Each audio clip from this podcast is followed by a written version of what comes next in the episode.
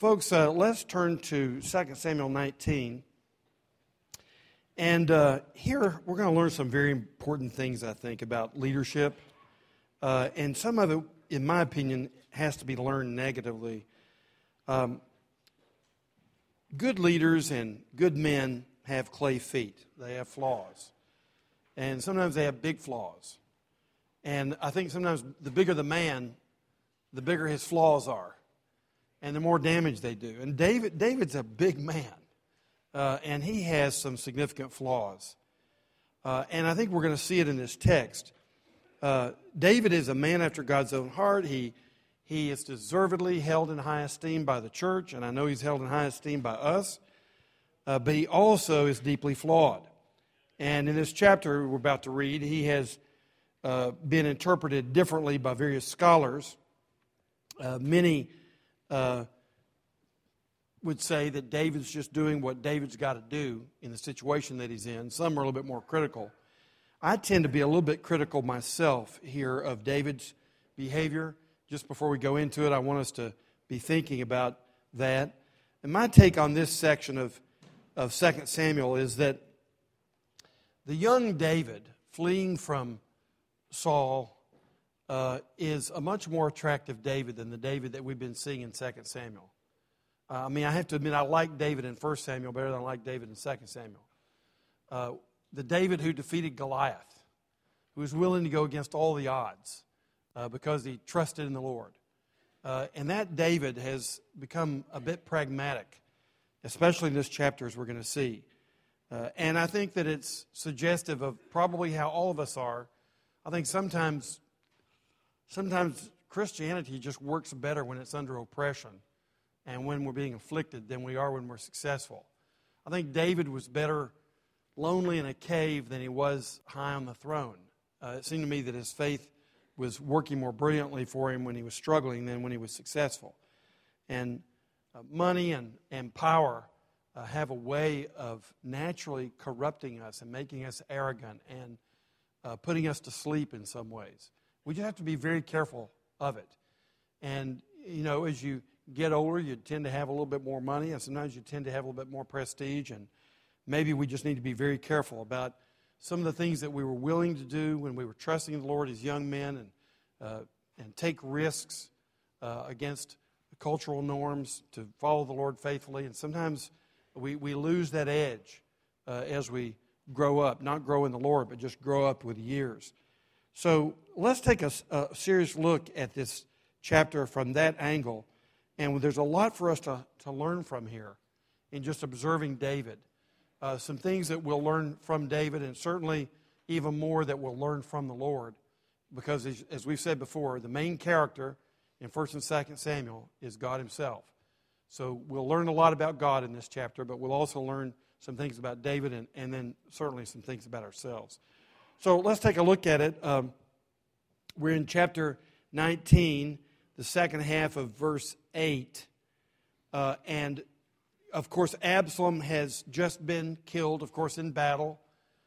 David, David's troops have now defeated the troops of Absalom. Remember, David was in great grief over his son.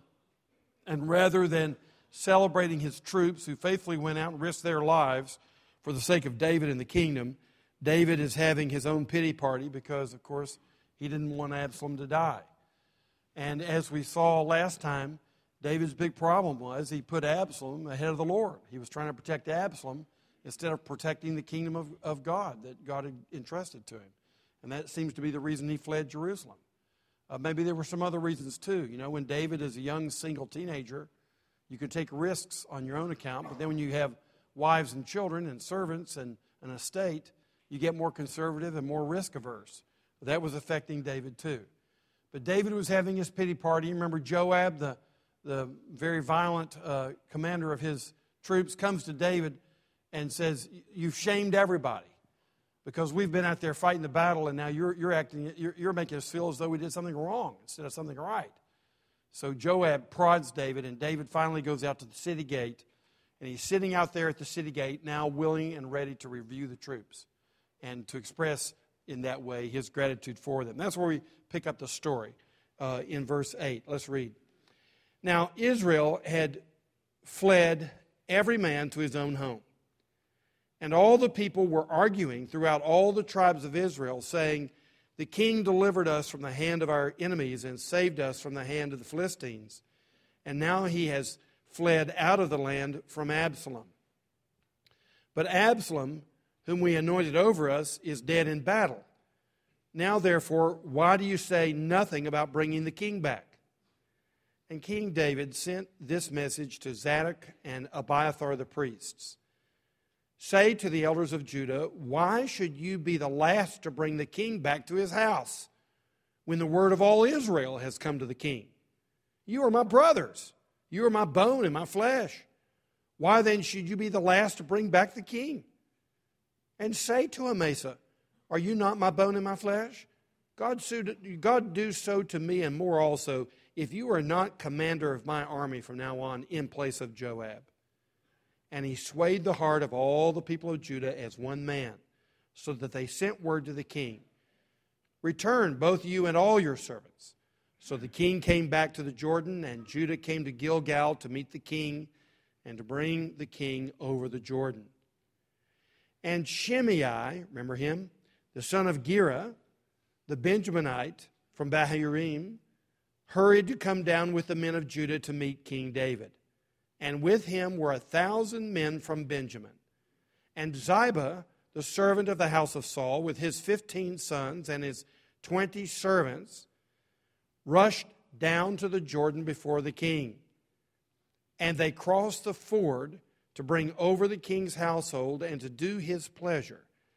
And Shimei the son of Gera fell down before the king as he was about to cross the Jordan, and said to the king, Let not my Lord hold me guilty, or remember how your servant did wrong on the day my Lord the king left Jerusalem. Do not let the king take it to heart, for your servant knows that I have sinned. Therefore, behold, I have come this day, the first of all the house of Joseph, to come down to meet my Lord the king. Abishai, the son of Zeruiah, answered, Shall not Shimei be put to death for this because he cursed the Lord's anointed? But David said, What have I to do with you, you sons of Zeruiah, that you should this day be as an adversary to me? Shall anyone be put to death in Israel this day? For do I not know that I am this day king over Israel? And the king said to Shimei, You shall not die. And the king gave him his oath. And Mephibosheth, the son of Saul, came down to meet the king. He had neither taken care of his feet, nor trimmed his beard, nor washed his clothes from the day the king departed until the day he came back in safety. And when he came to Jerusalem to meet the king, the king said to him, Why did you not go with me, Mephibosheth? He answered, My lord, O king, my, uh, my servant deceived me. For your servant said to him, I will saddle a donkey for myself, that I may ride on it and go with the king, for your servant is lame. He has slandered your servant to my lord the king. But my lord the king is like the angel of God. Do therefore what seems good to you. For all my father's house were but men doomed to death before my lord the king. But you set your servant among those who eat at your table. What further right have I then to cry to the king? And the king said to him, Why speak any more of your affairs? I have decided you and Ziba shall divide the land. And Mephibosheth said to the king, Oh, let him take it all, since my lord the king has come back safely home.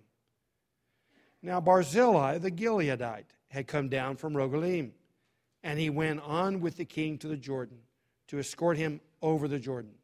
Barzillai was a very aged man, 80 years old.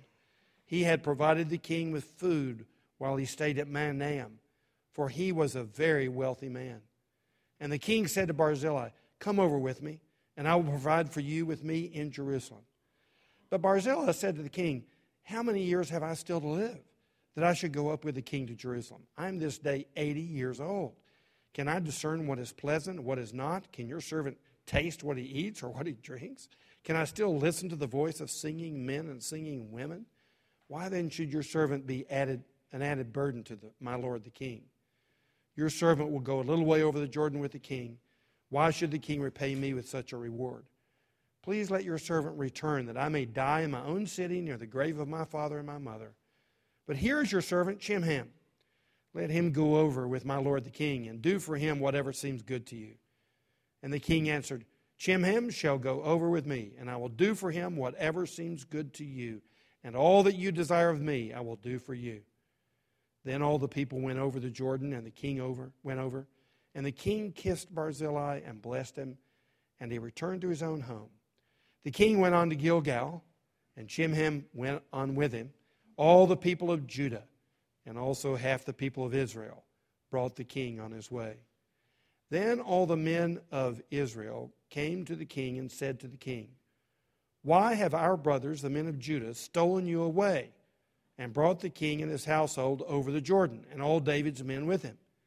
All the men of Judah answered the men of Israel, Because the king is our close relative. Why then are you angry over this matter? Have we eaten at all at the king's expense, or has he given us any gift? And the men of Israel answered the men of Judah, We have ten shares in the king, and in David also we have more than you. Why then did you despise us? Were we not the first to speak of bringing back our king?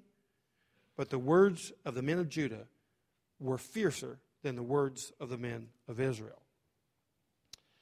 Okay, in just reading that, you may not have sensed uh, some of the um, flaws that I'm suggesting in David. Let me, let me try to point these out if, if you didn't uh, draw those conclusions yourself, or you may agree with some of the scholars who feel as though this, this wasn't such a bad deal for David. He was just being a good, pragmatic politician.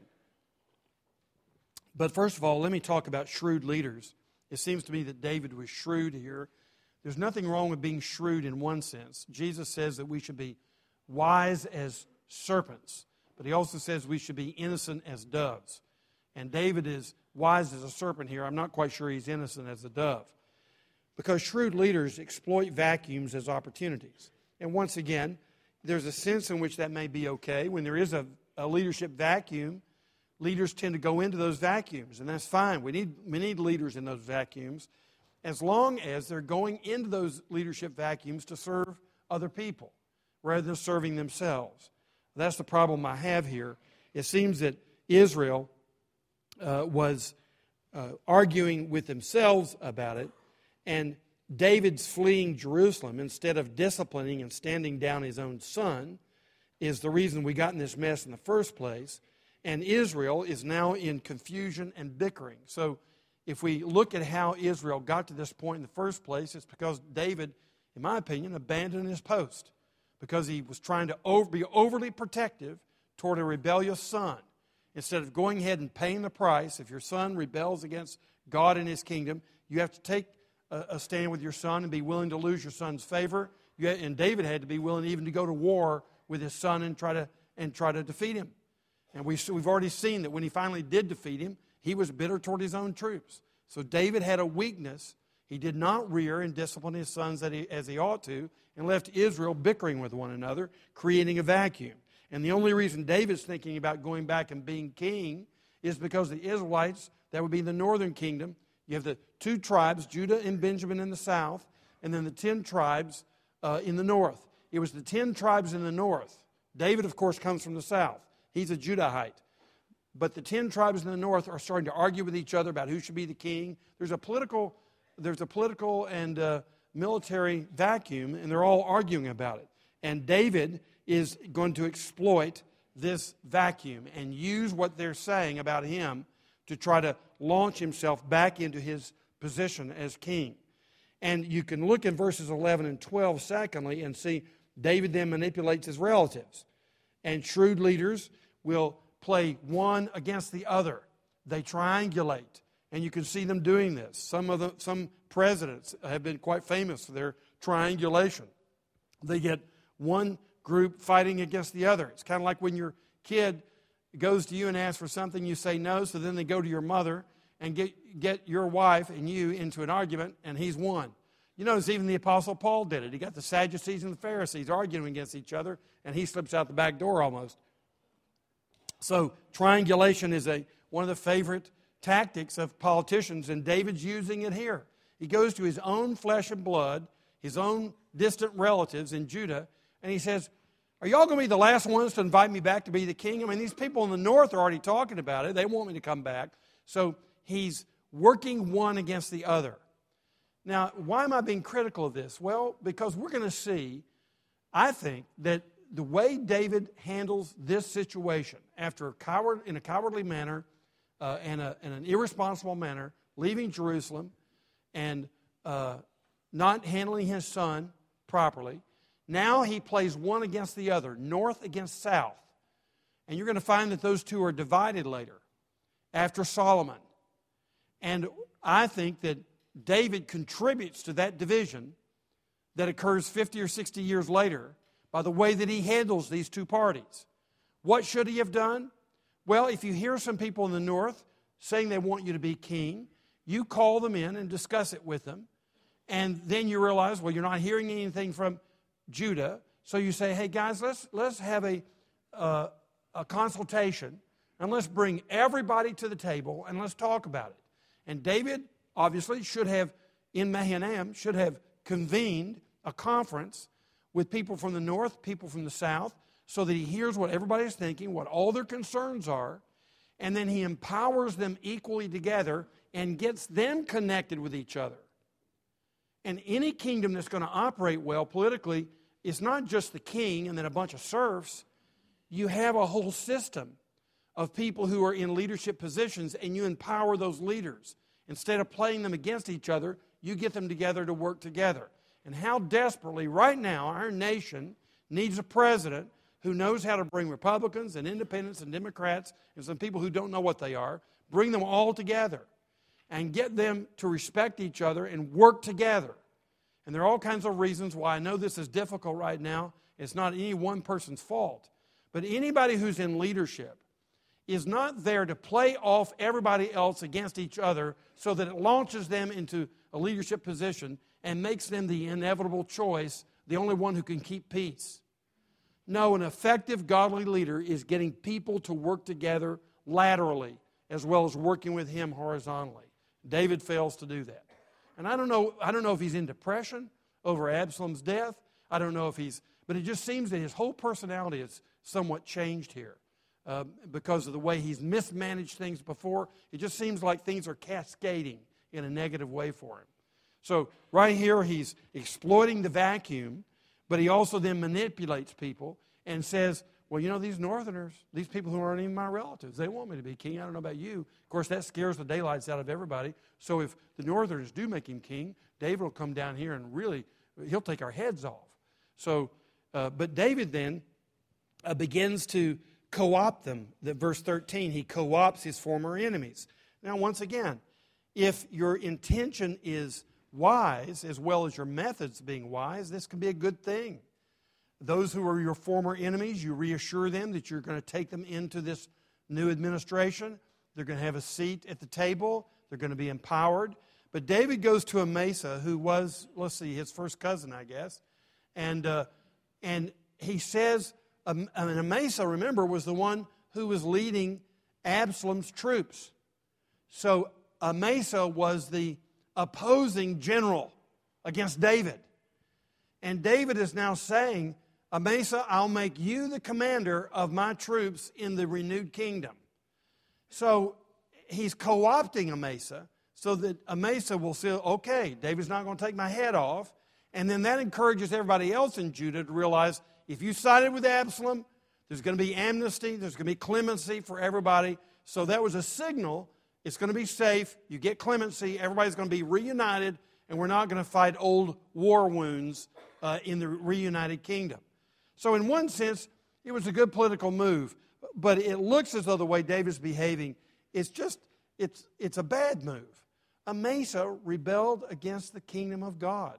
Amasa rebelled against David.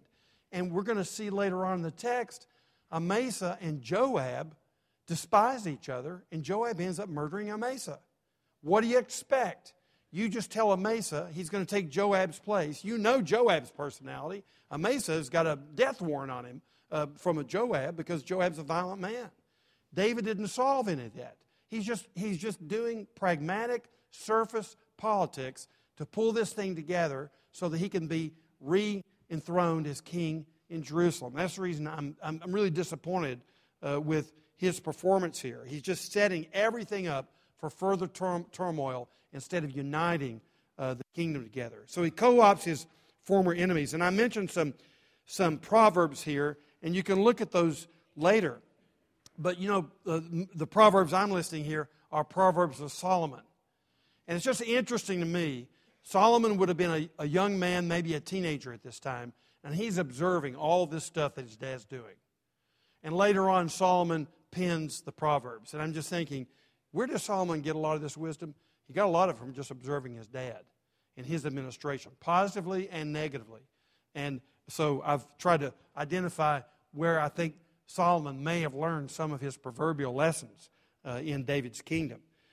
And then, fourthly, in verses 14 through 15, we see that David legitimizes himself with a formal ceremony, and he does that in Gilgal. Now, Gilgal was a significant place because Joshua mustered his troops in Gilgal, you know, years before.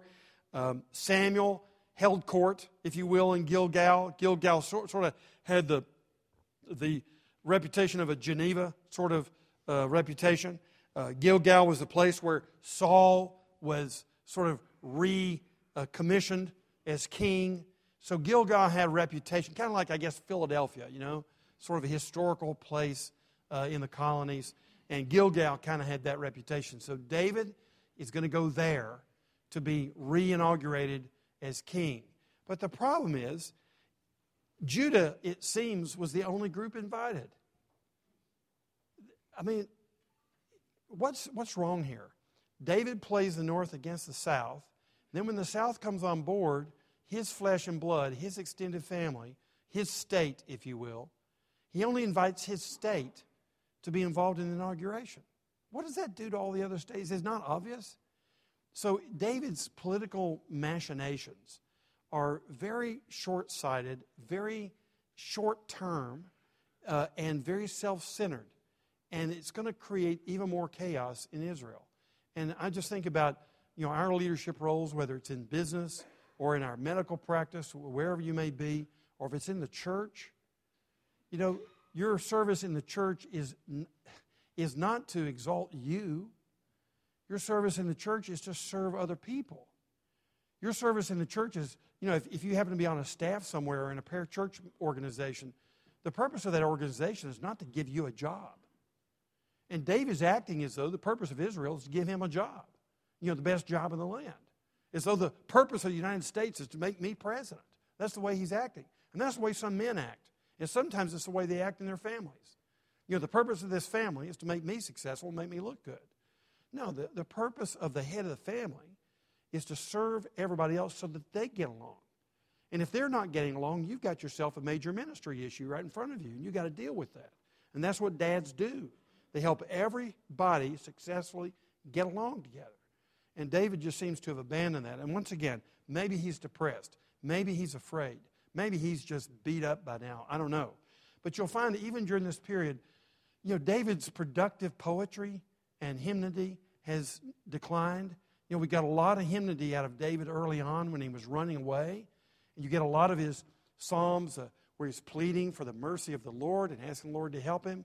And now I don't know anything that relates to this chapter. It's just kind of like David's dried up a little bit. So these tactics of a, of a shrewd leader, David is showing, and he's, he's not combining worldly wisdom with deep, profound wisdom uh, from the Lord, it seems to me. Secondly, in verses 16 through 40, he looks like a very calculating politician. And once again, I, I don't know that it's evil for politicians to calculate. I mean, you know, you're trying to get votes. Uh, you need to know every district in the country and who the leaders are there, and got to figure out, you know, what it's going to take to win. And I, I mean, I'm not opposed to any of that in politics, but your your methodology has to be godly, and then your purpose or your end or your mission has to be a godly mission. And David here just seems to be calculating, period. First of all, let's deal with Shimei. You remember Shimei, who, who was a Benjaminite, so he would have been allied with the old Saulite kingdom. So when Saul was killed and David took charge, now the Benjaminites are no longer in charge in the throne. Now it's a Judahite throne. So Shimei is a Benjaminite. And obviously, when David was leaving Jerusalem, you can see that he got out a lot of his frustrations against David and said, David, you caused this when you took over from Saul, one of my relatives, and you took the throne. And, and, and, and Shimei cursed him and threw dirt on him. And everybody was willing to kill him right there. And David, remember, humbly said, No, that's the Lord speaking. Just leave him alone. Well, here Shimei knows he's in deep weeds. Uh, David's coming back. He's not leaving Jerusalem. He's going to be coming back to Jerusalem. Shimei gets a thousand Benjaminites. I don't know if they were soldiers. I don't. I probably not. That might have been threatening. He just comes with a thousand people, and you know that was shrewd on Shimei's part. Uh, now there'll be a thousand witnesses to see what David's going to do with all the Saul people. Is he going to co opt them, include them in his kingdom, or is he going to take all their heads off? And these thousand witnesses are going to see how David deals with Shimei. But Shimei was a king curser. And in Deuteronomy, that's a capital offense. You, you don't curse the Lord's anointed, you don't curse the king of your people. Shimei did it. Well, uh, Abishai, one of the commanders, military guys, says, Let me take his head off for you. And David says, What do I have to do with you, son of Zeruiah? Well, who was Zeruiah? Zeruiah was David's sister. So this is his, I'm sorry, Zeruiah was uh, uh, David's aunt. So this was his cousin. And he says, What do I have to do with you, sons of Zeruiah? Uh, yeah, because uh, you know, he's, he's going to wreak vengeance. And David here wants to show how merciful he's being, I suppose. But it seems to me that what he's really trying to do is simply, once again, co opt the Saulites. And you can co opt them, but at what expense? Um, you're, you're, a guy with a capital offense is, is being let go. And it's going to, in some ways, in my opinion, it's going to encourage further misbehavior in the kingdom. So, David obviously feels that he must uh, calm the nerves of the Benjaminites and uh, let them know that their heads are not going to roll. But there is no indication here, really, that Shimei had a change of heart. He's just covering his butt, uh, to tell you the truth. And David lets him get by with it. So, once again, I put a little proverb down there for you. I think Solomon was watching all this going, mm hmm, uh, and later on reflecting on it. So, in your calculation to try to co opt people, you have to be very careful that you're not also encouraging sin in the wrong way. Secondly, if you look at verses 24 through 30, here he's dealing with Mephibosheth. Now, you remember that Ziba was a, a very successful servant of Saul, and he then became a servant of, of David. And when David showed his commitment to his best friend Jonathan by including his son Mephibosheth at his David's table, he was keeping covenant with Jonathan. You know, he made that covenant with his best friend back in 1 Samuel and said that he would protect Jonathan's household. And he, he actually goes looking for Mephibosheth, who went into exile, because when, you know, when a dynasty gets defeated, that whole family has to leave town because usually their heads come off. So Mephibosheth had gone north. David went to find him so that he could demonstrate steadfast love, chesed, to someone of Jonathan's line. He finds Mephibosheth and does that and gives Ziba to Mephibosheth as his servant and sets Mephibosheth up. Now you remember that when David was leaving Jerusalem, Ziba comes to him with a couple of donkeys and a lot of supplies. And in answer to where Mephibosheth is, apparently Ziba just lied through his teeth and said that Mephibosheth was back home, excited that the kingdom of Saul was going to be restored. Because, of course, Mephibosheth was a grandson of Saul. And Ziba just lied about him, apparently. But Mephibosheth wasn't there to defend himself because, as he says in this account, he had asked for a donkey to be able to go with David, and his servant took the donkey away, probably gave it to David, and then lied and said Mephibosheth didn't want to come. So David rapidly, without hearing two sides of the story, and I put that proverb here, Solomon always says, don't draw your conclusion until you've heard both sides of the story. And I find over and over again The guys will listen to something from somebody, two disputants, and listen to one of those disputants and actually believe what they say. Let me tell you something about people who are in dispute. When you hear one person, at most you're hearing 50% of the story. And the 50% you're hearing is distorted. So it's not to be, I mean, you can be sympathetic. You're not saying the other guy's a liar. It's just simply that you've learned a long time ago, and you learn from the Bible, you don't draw conclusions until you hear both people, and preferably hear both people in the same room at the same time. Now you can begin to, like a good judge, you can begin to draw some conclusions tentatively after you've heard the testimony when they're in each other's uh, presence. You'll notice, even in a civil court, the pagans know better. You don't have someone give witness in a courtroom unless the accused is in the room to hear it. The judge is not going to hear something from an accuser unless the accused is in the room to hear it. And then he and his attorney have an opportunity to respond. Should we not be at least as wise as the, the civil courts? Should Christian men not at least practice that kind of care? And David didn't practice that kind of care. He, of course, I know he was fleeing the city, he was doing it uh, uh quickly, but he drew a conclusion about Mephibosheth that he should not have drawn. And here Mephibosheth has not cut his toenails, he's not cut his hair, he's not taken a bath since David left Jerusalem. Why? He's been in grief and mourning the whole time. And he comes up to David finally and says, David, I was with you the whole way. And your servant Ziba lied. And in this text, Mephibosheth calls David, my Lord the King, five times. Do you think he's making a point? Uh, I'm your servant. You're my Lord, the King. And he submits himself to David very humbly. He's probably the only repentant person in the whole bunch here. And David has to realize he made a big mistake when he drew the conclusion that Ziba was telling the truth and that Mephibosheth was the turncoat. It's just the opposite. Ziba was a liar. It looks like he was.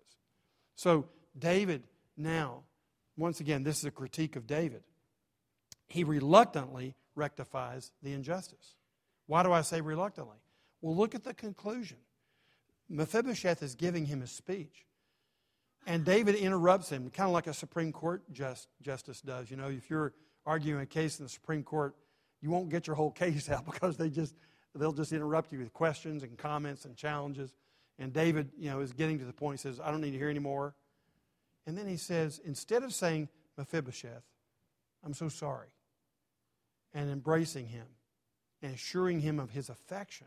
I mean, think about David and Jonathan and those years they spent together and the affection they had for each other. Think about how Jonathan willingly gave up his dynasty because he knew that the Lord had laid his hand upon David. And he gave up the Benjaminite, Saulite dynasty and handed it over to David and supported him and asked David one thing be faithful to my family. And David, rather than acknowledging the mistake that he had made and the lack of trust he had put in Mephibosheth, he just says, That's enough. Y'all just split the property. Split the property. Great. That's not even justice. And it was given reluctantly, it seems to me. And so you, now you have a crook and a liar that you got to split the property with. And it was yours before that. So it's, it's David is cutting deals right and left, it looks to me in a very pragmatic way. Rather than being the man who insists on God's way and God's righteousness in every situation. And when he faced Goliath, he says, Who is this uncircumcised Philistine who thinks that he can despise the Lord and his armies this way? And David was completely incensed at the injustice and the unrighteousness of what was going on as a young man. And now he's, he's, he's sort of diluted his life and become more pragmatic and said, well, business is business, and lost his passion. And I just say to those of us who have been Christians for a while, let's just take note from this. And let's get back to David and Goliath days. Let's get back to 1 Samuel. Let's be the men that we, we, we wanted to be when we first started out with the Lord. And let's get it going again. And some of us have found ways because we've to compromise because we, we own more now, we have more you know, risk to take, and we become less uh, passionate and less willing to sacrifice everything. We become kind of protecting our fortresses sometimes and protecting our states or protecting our reputations. And I think this is a great warning for us. Don't do that. You're going to end up, actually, in the end, you end up denying the very people that you, you love the most. It seems to me that's what's happening with, with David. So, once again, uh, I put some proverbs there for you that I think we can learn from.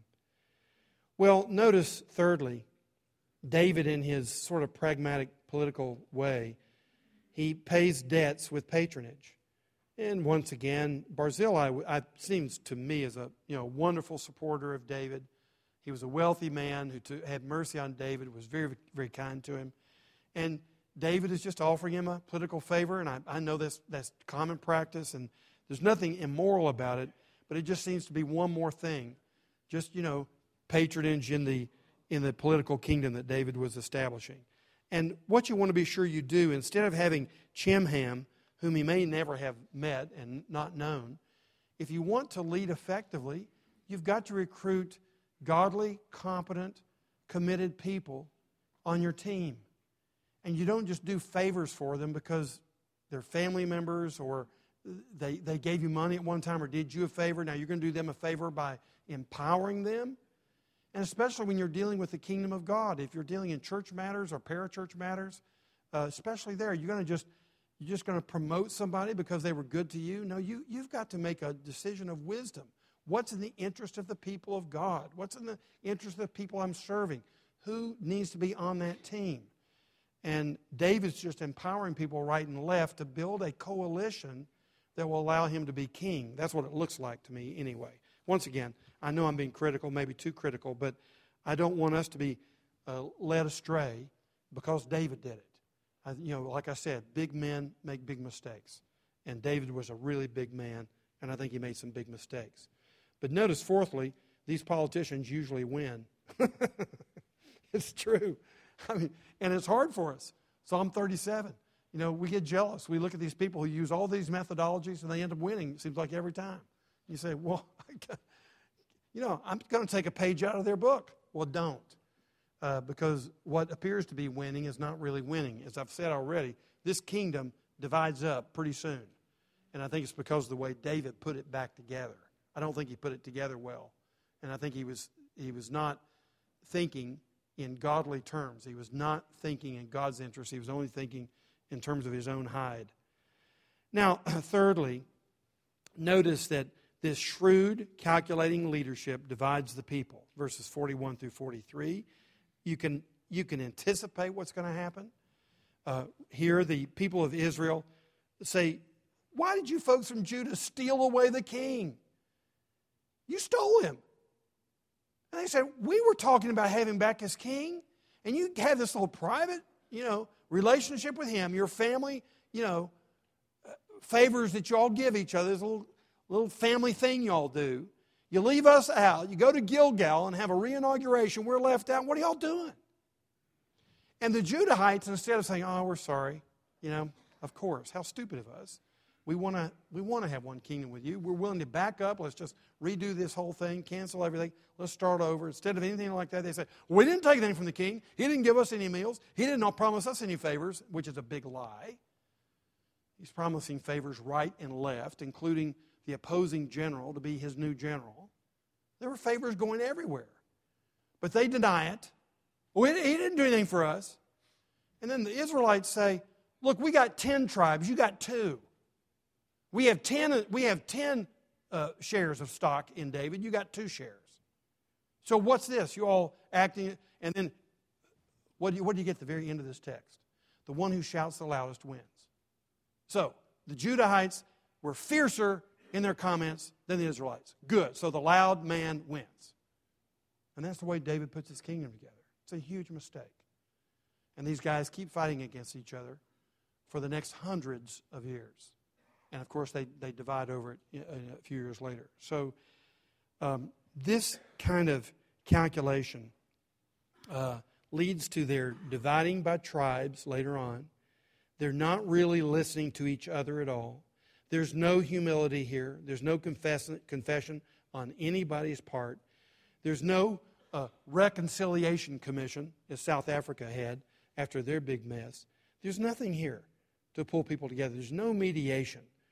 And that's exactly what's needed is a king who will be a mediator among his people, and a king who will mediate between the people and God, and who will bring God's will and God's way to bear upon the leadership of the, of the church, and a man who will insist, Matthew 18 style, that everybody's going to deal with each other in an honest and fair and just and affectionate way. They definitely need a mediator. Well, what can we learn from this? First of all, David was not perfect, and neither are you, neither am I. So it's a good reminder. God uses imperfect men like us. Every one of us have probably done every one of these things at one time or another. We're just like David. So we can't get on our high horse. And when we're criticizing David, we're actually criticizing ourselves. He's, you know, he's a, he's a man after God's own heart, but he's also an awful lot like us. Uh, so we're humbled. Number two, we notice that unrepentant sin cascades, escalates, divides, and destroys. When you leave your sin unconfronted, unrepented, it's not going anywhere but bad. It's going to continue to divide and destroy, and it gets worse. And you'll, if you don't repent, what you do is you develop some other reactions and coping mechanisms. It's kind of like a lie. You have to tell a lie to cover the lie, and then you have to tell another two lies to cover that lie. And that's the way sin works. It just cascades. It just starts rolling down like a ball down the stairs, gets worse and worse and worse. And we'll see it in the kingdom of David here as these chapters go on. Thirdly, God uses even our intentional evil to accomplish his good purposes. God uses even our intentional evil to accomplish His good purposes. It's amazing that this kingdom survives. It's amazing that the church survives because just look at us. We're just a room full of Davids who do stuff like this, and the church still survives. Why? God sovereignly is overseeing His church and preserving her. And even when we offer our poor and defective leadership. He's protecting his people even beyond the damage that we do. It's amazing. And God uses David. God uses David. And he uses you. So you don't give up because you've screwed up so badly. You think, you know, you just completely disqualified yourself. No, you get back on your horse and let's ride right back into battle, remembering God uses you. God uses David. So, yes, we can get really discouraged at our own failures, our own iniquities, our own propensities, but God continues graciously to use us and to protect His church. Fourthly, God keeps His promise to us. You'll notice David reigns forever. God keeps His promise. So, as bad as we may be, God made a promise, and although David didn't always keep his promises, and David didn't deserve God's covenant promise, God keeps it. And you'll see that God kept David on the throne until his death. And then, right on down the line, a descendant of David was always on the throne of Israel. And right now, a descendant of David is on the throne of Israel. His name is Jesus Christ, the, David's greater son. And Jesus Christ has come into the world to be the perfect mediator. And you'll notice that Jesus also was wise especially during Holy Week, you see it when he's being confronted by political opponents and Jesus stands to lose everything, including his life. Sometimes he'll be quiet and not say a word. Sometimes he'll give an answer that lets the other person know they're really stupid, you know, because he can show their foolishness with just, just a word. And sometimes he will actually speak out prophetically against them and make them even more angry. But Jesus' whole purposes are to glorify his Father in heaven by saving his people. And he'll save us sometimes by gentleness, sometimes he saves us by being very blunt with us. But Jesus is constantly seeking to do his Father's will to glorify and honor his Father. You'll notice also that he comes not only as mediator, perfect mediator between God and men, but he comes perfect mediator between men and men. And when you get to Matthew 18, who gave us Matthew 18? The Lord Jesus Christ gave it to us as one of the five major sermons in Matthew. And that sermon in Matthew 18 is about how we are to forgive each other, how we're to deal with injustices among each other, how we're to hold each other accountable, how we're to forgive each other, how we're to be gracious with each other. And so Jesus doesn't come just to build a relationship with himself and you. He comes to build a relationship with himself and you and the brotherhood so you get along with everybody. You're being trained laterally how to have healthy relationships. There's the perfect David who comes and lays down his life on Calvary's cross. Instead of wanting to launch himself to have an earthly kingdom and buying favors from everybody and trading and triangulating, Jesus Christ comes to give his own life and lay it down so as to exalt every one of us.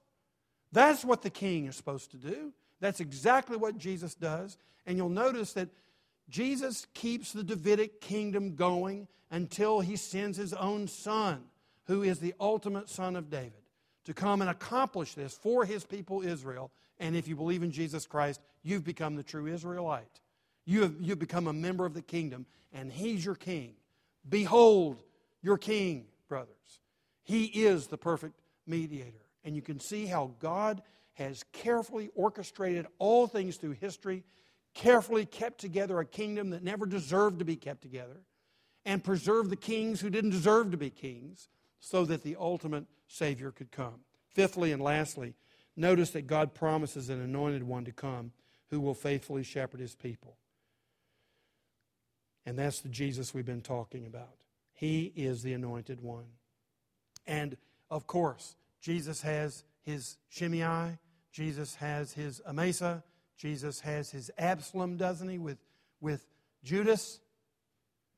And you don't find Jesus trying to protect Judas at the risk of losing everybody's salvation. Jesus disciplines his relationship with Judas as David didn't with Absalom. And Jesus represents the kingdom fairly and mercifully, but righteously to everybody, and entrusts his life into the hands of his Father so that his last words on Calvary's cross Father, into thy hands I commend my spirit.